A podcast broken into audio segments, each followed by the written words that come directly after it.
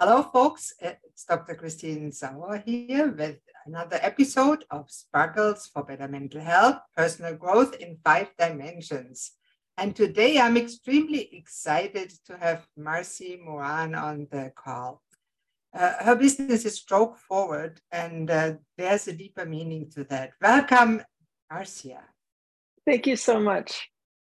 Now, Marcia, all my guests, I ask them the same question before I even start introducing you, uh, because you're amazing. You survived the stroke. Uh, how did you become the person you are today, and why are you so passionate about, of course, brain health?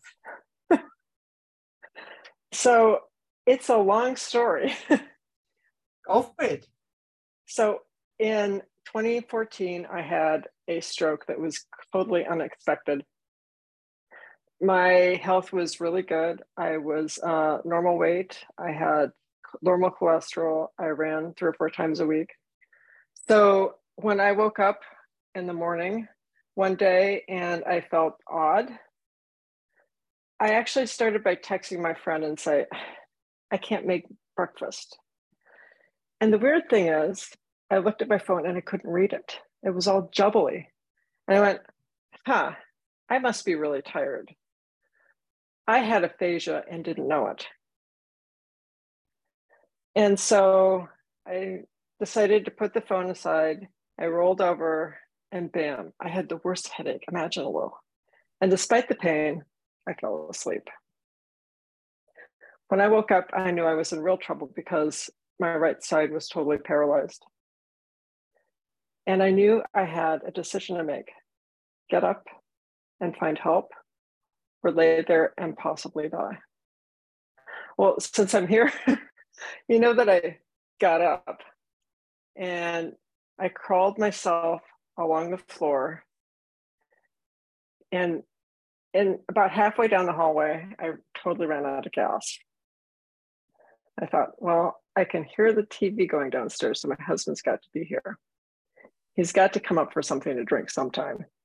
Bam! I don't know what fell, but the noise brought my husband up and he said, Marcia, can you talk to me? And I went, No, that's interesting. I can't talk either. So he called 911, looked around the house to see if he could see what was wrong, didn't find anything. When the paramedics arrived about 10 minutes later, the first one said, When did she have her stroke? And that's the first time Neither one of us thought of the word. So, how did I get from there to here? Baby steps. Every step you take along the way, you feel like you're not making progress. But over time, those baby steps turn into an amazing progress. You just have to keep at it and you have to be patient. Wow, Marcia, this is such an amazing story. It truly is. Now, it is important too, because it happens a lot that people go recognize too late what's going on and they think, oh, I'm just tired. So let's just make a little discourse. Sorry, and talk about the pre monitoring and the early signs of a stroke. Okay. So there's an acronym called BE FAST. So B is for balance. If your one side is out of balance with the other, you could be having a stroke. E is for eyes. So if you can't see out of one or both of them, you, you could be having a stroke. F is for face. So if your face is drooping on one side, you're definitely having a stroke. A is for arms. So if you can't lift one all the way up, you might be having a stroke. S is for speech. And uh, it was like mine, I couldn't speak. I was all garbled or couldn't get anything out at all. And T is for time. It's time to call 911 if you have any of those issues.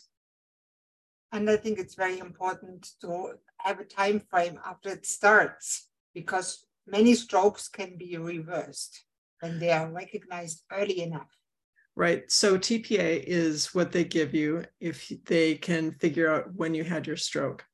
Um, I had mine in my sleep, so they didn't know. At the time of my stroke, they said it was three and a half hours. So, um, and obviously I was way past three and a half hours. Now there's different types of strokes. There's the more common in younger people, which is either blood clot or a hemorrhagic stroke when an aneurysm bursts. Right. So which one was yours? Mine was a hemorrhagic stroke, and it was uh, 83% of people have that type. Um, 17% have hemorrhagic. Blood clots? Uh, hemorrhagic is when an aneurysm bursts and the brain fills with blood. Right, and that's the other kind is is is a, is a is an occlusion of an artery by a blood clot, and I think that is more common. That's what you meant, right? Yes, that is what I meant. Yeah, I've seen both, and they are both devastating. And the one with the blood clot, that's the one that can be hundred percent reversed if recognized early enough. Yeah. So that is amazing. So for you, it was too late. What happened in the next time after the stroke, and how did your life progress from there? So um, I went to the hospital, and on the way, I lost consciousness. I wake, woke up, and there was a, a needle in my arm. I was wearing a lovely hospital gown. and my husband was by my side. And I really didn't remember much. So I know that that day a PT came into my room and said she was going to take me for a walk. And she did take me for the walk. Without her, I couldn't have stood up. Um, my right leg was moving, but not very much. And uh, when we got back to the bed, all I could do was fall asleep. And that's really all I remember from that day. I was in the hospital for five days. And I remember when they took me up to the room that I had, the first thing that the nurse did was she took me to the bathroom and left my, my side to make the bed. And that was a mistake because when you have a stroke patient, you always need to be by them, or else, like me, I might fall off the toilet. and it sounds funny, but it wasn't funny at the time. Did you get no, injured? No, it wasn't funny. But that's when my husband understood that he had to watch out for me. He had to be my advocate because if he wasn't my advocate, then nobody was. Right. Um, the other thing that I found re- really interesting is that in the hospital, they gave me chicken for lunch. Now, I had dysphagia, which means I couldn't swallow. And they gave me chicken, which means that I couldn't, you know, I couldn't swallow the chicken. So, of course, I choked. And that was another thing that told my husband he really need to pay attention. He also understood that if he didn't pay attention, I could actually die. So really what you experienced was what happens a lot in hospitals that through oversight, uh, people, patients like yourself are given not just wrong medications, which is quite well known, but also given foods that they shouldn't have or given not the assistance like you on the toilet that they had needed in the time. And yeah. a fully trained nurse should be aware that a stroke patient that has paralysis, which you did, could be in danger on the toilet. Yeah. So that was the extent of my hospital stay. wow, five days. Okay, so what happened after that? You were left home. Could you look after yourself? Did you need support, help with dressing? So they, um, they sent me to a, I'm sorry. Oh, sorry. I'm just, uh, it's, it's, it's my fault, but uh, I, I'm pretty sure that somebody that didn't have a stroke wonders, she couldn't eat normally. What did she eat? How yeah. did she eat? So they actually sent me to a rehab hospital and I was there for two weeks. Two weeks. Mm-hmm. And in the rehab hospital, I had um, speech therapist, occupational therapist, and um, physical therapist.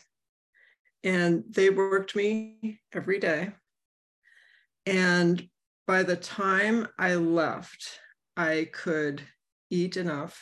Like I was able to swallow sometime during that two weeks. Um,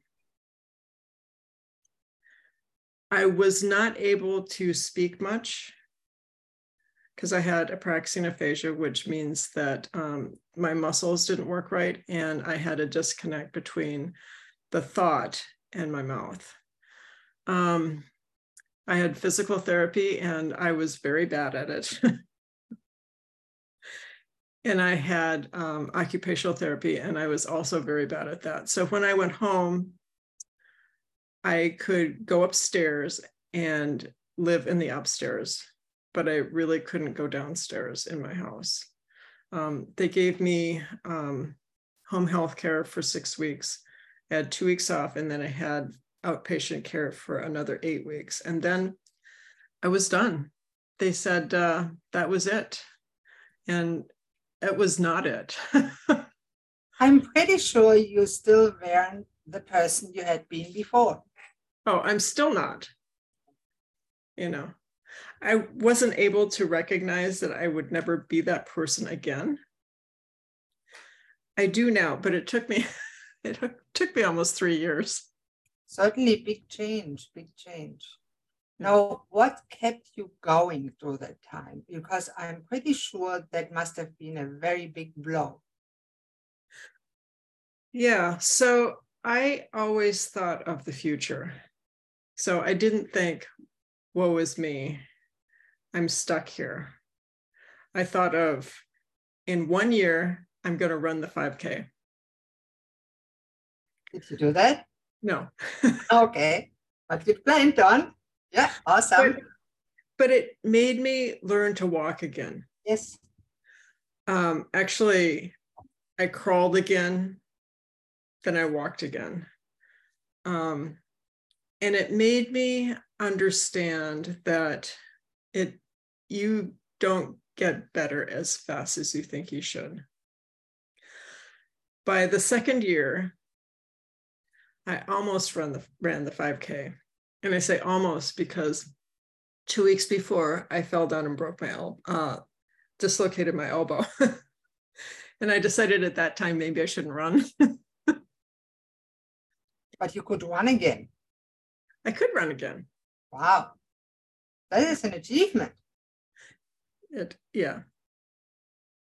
Um and by the third year, I realized that I was a new person, but it took me that three years. So you were a new person mm-hmm. in a good sense, in a bad sense. And how did it affect you mentally? Okay, so I think I was in denial of um, how I felt. Like I said, I always think about the future. And doing that, I probably felt that I was better off than I was. I started writing a book on my first anniversary. And my book talked about stroke victims. That was my subconscious being the way it was. I now talk about people being stroke survivors. And that is a shift that I had during my writing of my book. Um, I think I found myself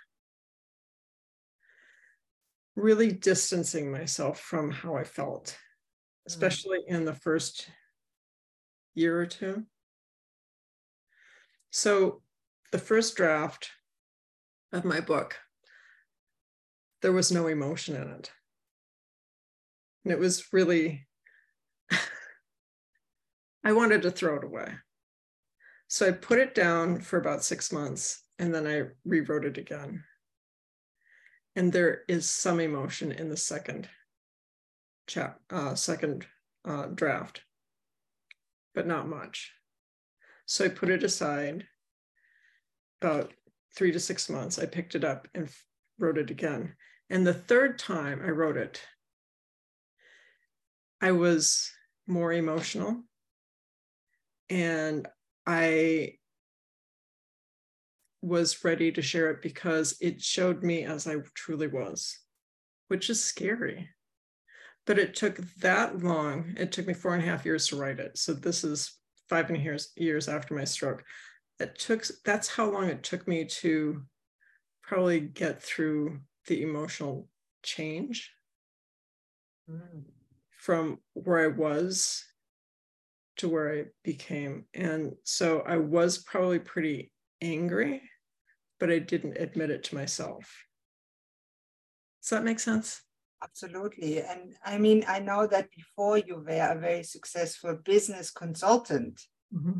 So, really, a go getter, highly qualified. And then this threw you flat on your belly or back or head, whatever you want to say. And this is a big thing to get over. And anger is an emotion that I love because, for one main reason, it gives you the energy to get through whatever you need to go through.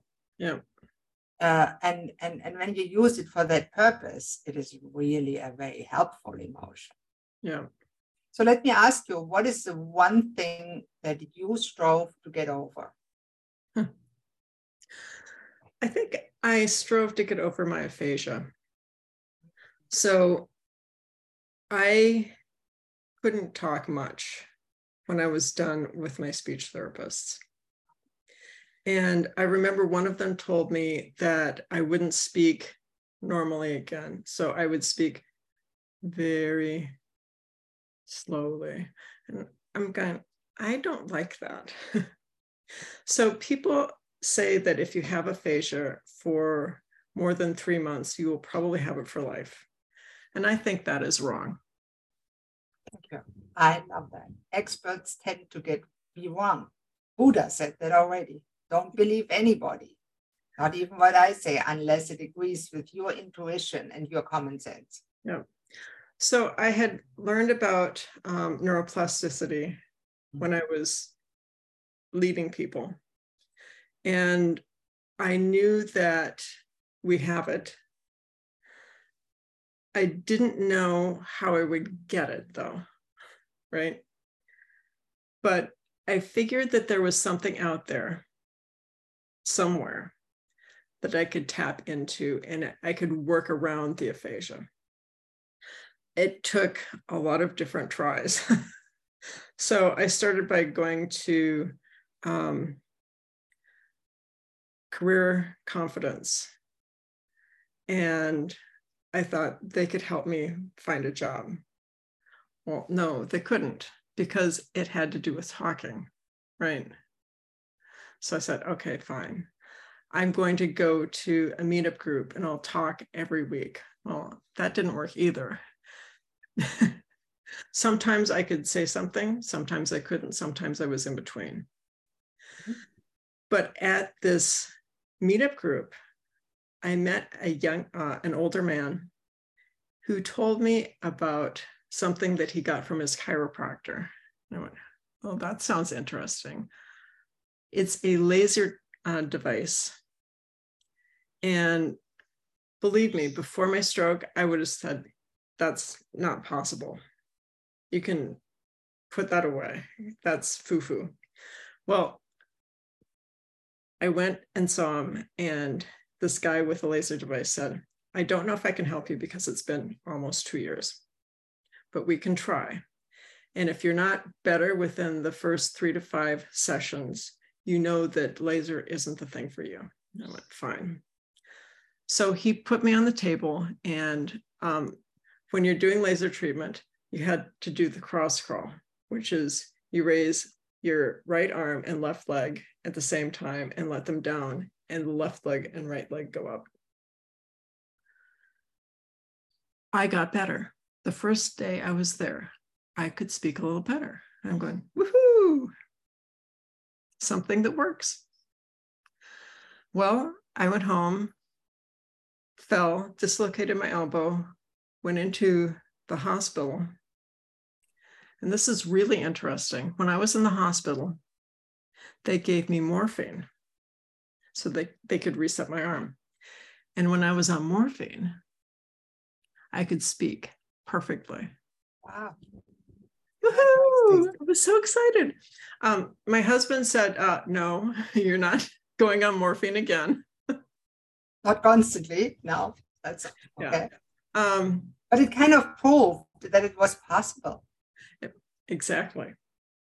It proved that it's possible. So I will tell you that uh, laser therapy got me 40% of the way better.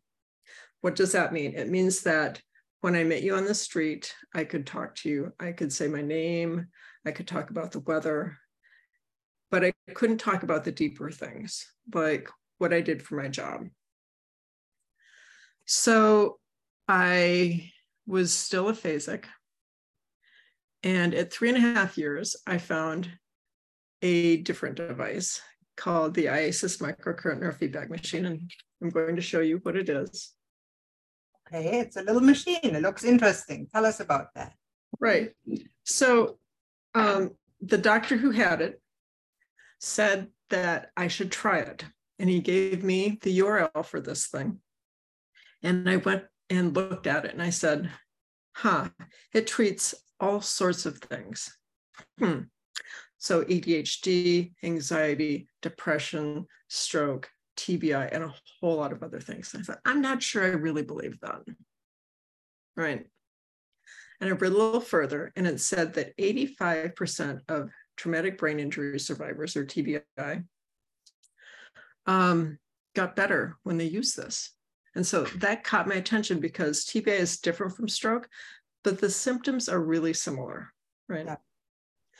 And a little further, I read that you could use this device and it will not cause you any harm.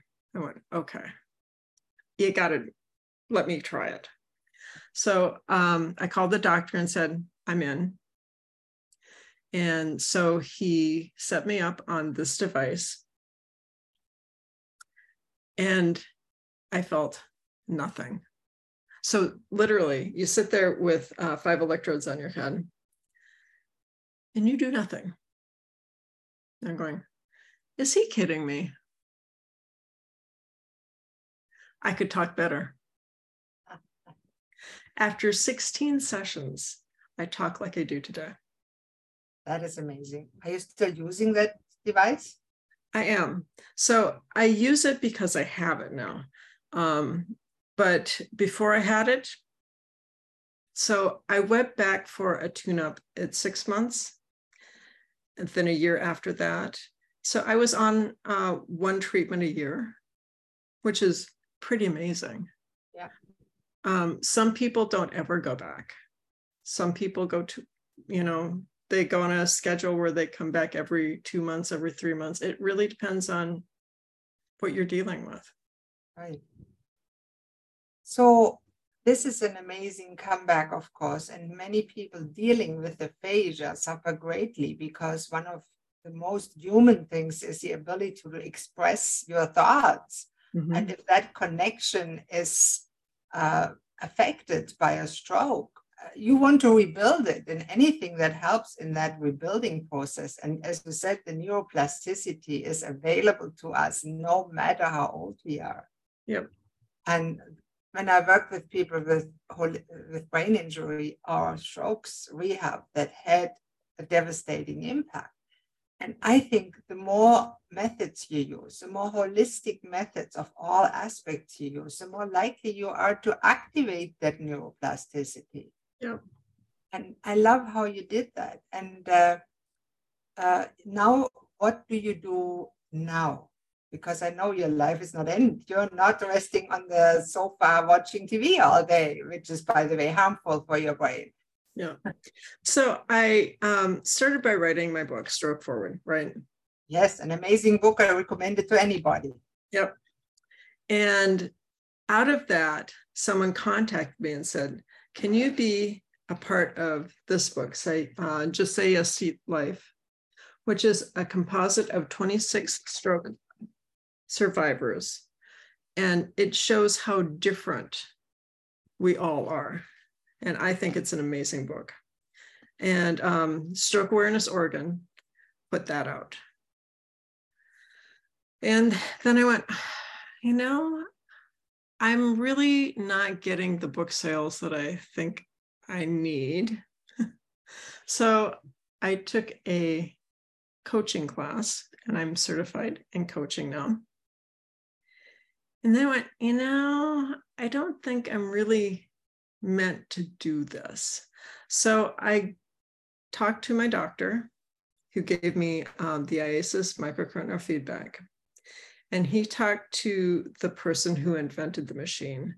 And um, we all kind of got together and they decided that as long as I was working under the doctor, I could learn how to do um, microcurrent neurofeedback, which is amazing. And that is what I'm doing. Um, so you help other people with the brain issues by helping them set up the machine and use it properly and all those things? So the doctor that I uh, used has one of these. I have the second one. There are two of these machines in Virginia. Oh, wow. Um, How much is a machine like that? It's very expensive. That's all I'm going to say. Um, it's going to be a while before mine is completely paid off. But it's amazing what it does because it can help people with any type of brain injury, I think. Okay, so that this is so this is this is my opinion. Yes. It doesn't help everyone. Okay, so 15% of TBI survivors don't get better, but that's a pretty small percentage.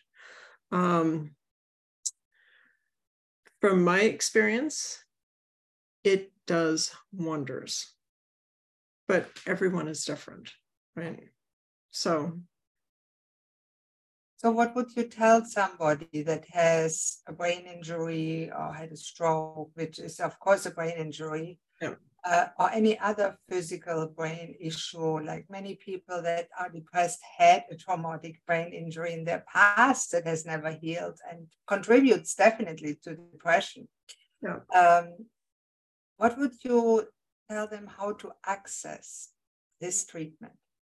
So my first thing is to tell them to they should go out to the website and see and decide whether or not it is for them. If they decide it is for them, there is a place where it's find a provider on the website. And they can click on find a provider and find the nearest provider near them. And it's really that simple. Um, we're all treated or we all get the same um, we all go to California and get trained by the guy who invented this. Yeah. And that's very important to him that we're all trained the same. So we all use the same protocols. Wonderful. Now, Marcia, you have a lot to offer for people that either suffered a stroke or in danger of a stroke, suffered a traumatic brain injury. What can they do to contact you and maybe get some help in getting better? Because you have a lot of experience doing so because you did it. Yeah. I always am a fan of talking to people that walked the walk. Yeah. Somebody that knows how it feels to get better and how hard it can be and that is often very motivating when you see, and that's why I do the podcast, because I like to showcase people that have overcome those challenges and shown that it is not the end of your life, or not necessarily the end of your life when you have a stroke, for example. Yeah, it's not the end of your life. Um, so they can contact me at Marcia at strokeforward.com. That's M A R C I A at strokeforward.com. And I would say that's probably the easiest way to get in touch with me. Um, obviously, my, website is strokeforward.com. Um, if they want to see what the um, IASIS neurofeedback device is, they can go to microcurrentneurofeedback.com. And I'm going to say, call somebody, talk to somebody. You aren't alone, really. I think that is an amazing message. Now, let's say in the last part, I always let my guests share in one sentence the most important message that they want to convey in that podcast and, and message what they learned from their experience from getting over that ordeal. What would that be for you? What do you want to tell the whole world? Caregivers are the most important thing in your life. And when I had my stroke, my sense of purpose was really wrong. My caregiver had come last. Now he always comes first. If you're not taking care of the people around you, you're maybe focusing on the wrong things. Wow, that is beautiful. Well, Marcia, thank you so much for being on this show. It was a pleasure to see you again. Thank you. And I hope you manage to heal your brain even further and excel to new heights because you're not at the end of your days. And as I always say, there's many sparkles left. Thank you so much. That's the end of this episode. Make sure to subscribe to the next episode. And uh, if you want to, there will be a little magic video at the end. Enjoy. Bye bye. When you combine modern science, ancient wisdom, nature experience, and love, magic happens. I'm Dr. Christine Sauer, physician, naturopath, coach, human. It feels like magic to my clients and their lives are transformed through the skills combination of natural and human sciences, ancient philosophies, and caring human to human interaction. Discover this kind of modern wizardry and let's prepare powerful healing potions together. Come and enter our wonderful world of wellness.